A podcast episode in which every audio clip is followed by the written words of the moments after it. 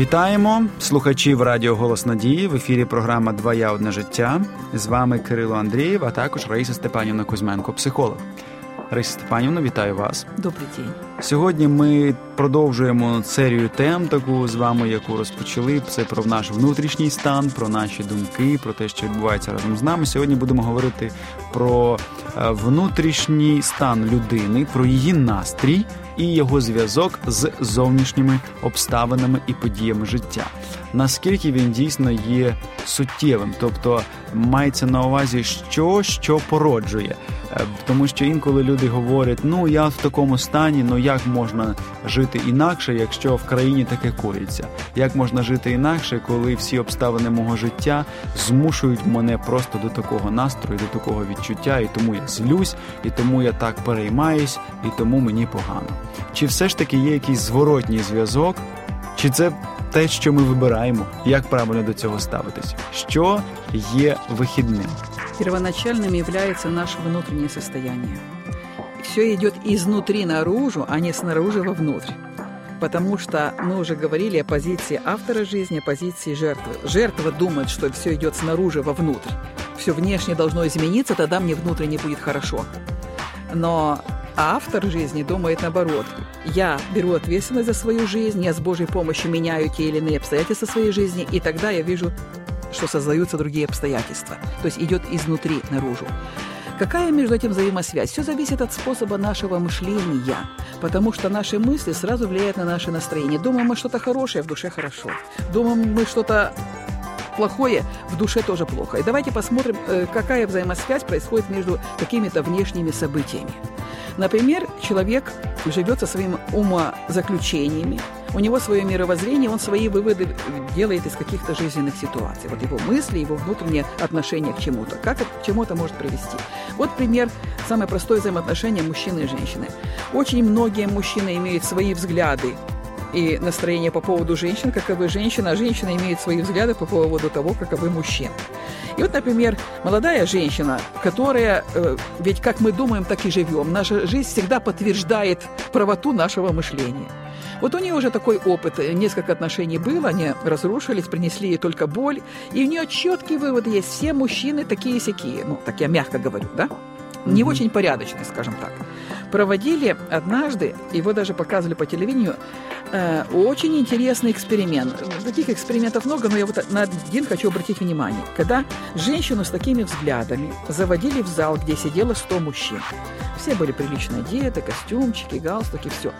99 из них вели абсолютно порядочный образ жизни. Только один был вот таким, в кого верила она. Угу. И ей просто предложили выбрать человека вот по своему сердцу, кого бы из них она выбрала. И вы думаете, кого она выбрала? Не може бути. Цього одного. Вот этого одного. Я вам реально говорю. Это и идет то незримое, чего мы не видим. От нас идет такая трансляция, посыл, знаете, такой поиск, поиск. Э, э, дело в том, что наши мысли, наш настрой, как, это как некий радар, который излучает вот определенную информацию. Где вот такие, где вот такие? Я вижу вот таких.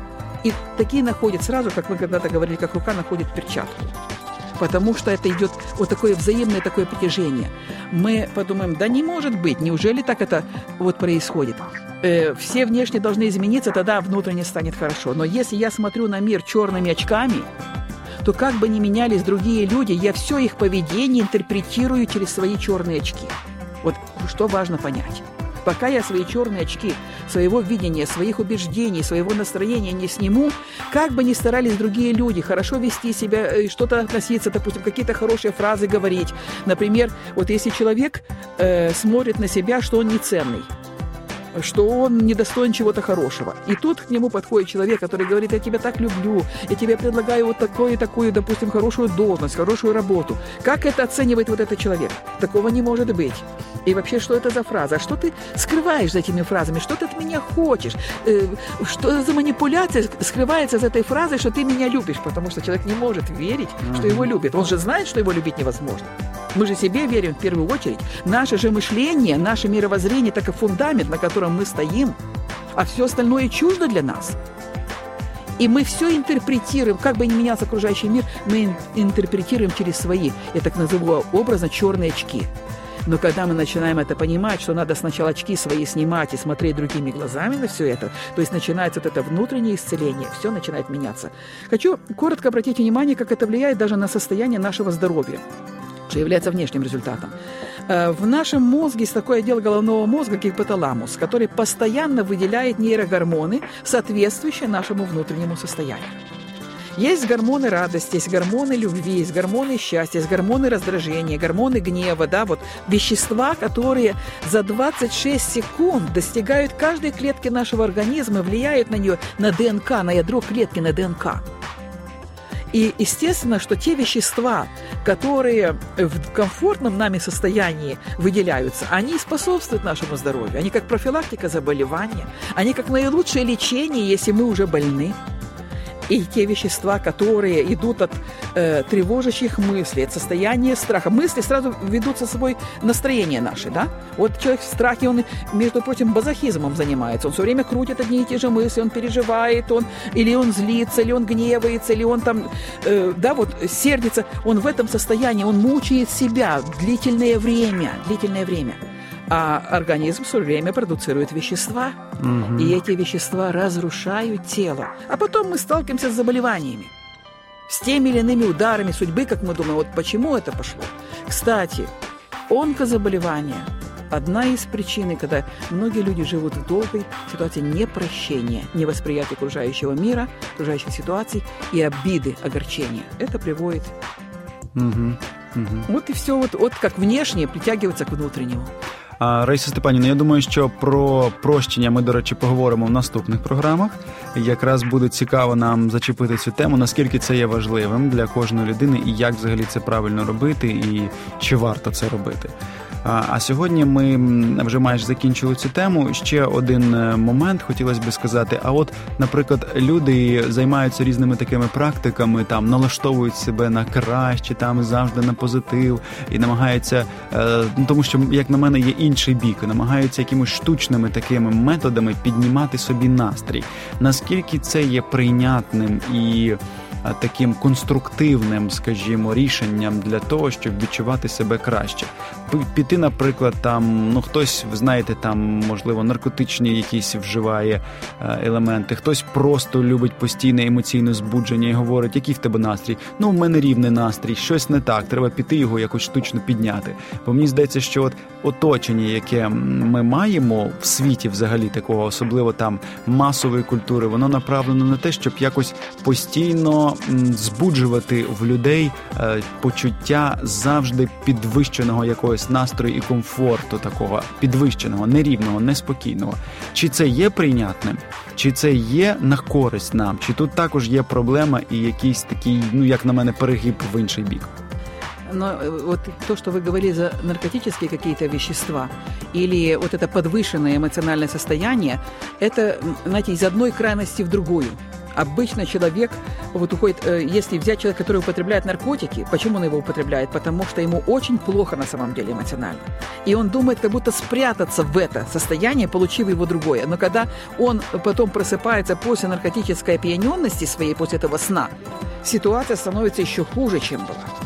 То есть и он с одной крайности в другую бросается. Нет мудрой золотой середины, вот этого глубокого внутреннего состояния, да, понимания своей связи с Творцом, э, какой-то страх толкает, возможно, человека на это. Но смотрите, наша связь с Богом, вот эта мощная вертикаль, это наилучшее спасение от любых страхов, от любых проблем и переживаний, потому что э, это не гарантированно, что мы ничего не будем встречать.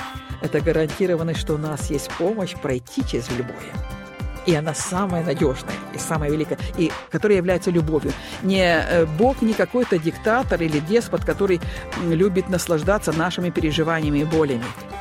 Он любовь, он наш всегда помощник. И если что в нашу жизнь приходит какая-то боль, это всегда только для того, чтобы мы пришли, да, вот таким глубоким изменением, осознали, что нам нужно в жизни изменить, и чтобы пришли в эту глубокую связь с Богом и доверили Ему свои переживания. Не надо приводить себя в искусственное состояние, потому что это тоже зависит от мышления. Если человек считает, вот хорошее ровное состояние это плохо, а должно хорошо это вот, вот там должно быть, вот потому он к этому стремится. Но на самом деле это очень мощный стресс для организма. Организм не может все время на этом жить. Он тратит очень много энергии. И поэтому быстро приходит в другое э, противоположное состояние глубокого упадка сил и очень депрессии и такого угу. невосприятия жизни вообще. Угу. Дякую, Раїсу Степанівна. Так, дійсно слушні поради, і до яких я думаю варто дослуховуватися всім, хто зараз перебуває з нами на одній хвилі. Що ж, пам'ятайте про те, що ваш внутрішній настрій він дійсно є визначним. Для ваших обставин життя і для того, як будуть формуватися ваші стосунки, і разом е, з самим собою, і також стосунки із оточуючим вами світом і з обставинами, які будуть в ньому траплятися.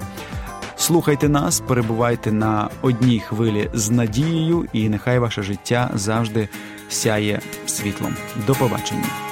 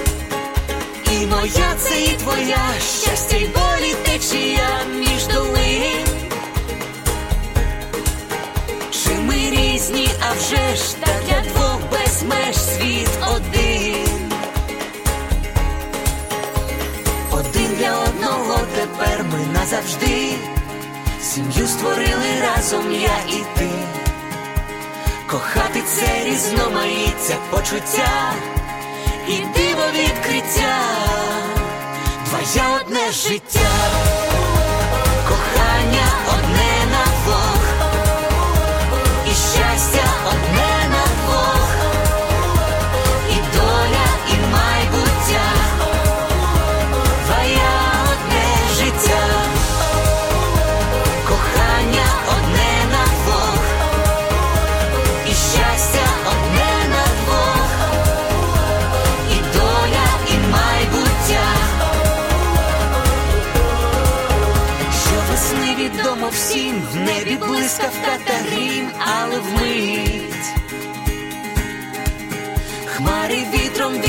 віднесе, і співом усе знов бринить.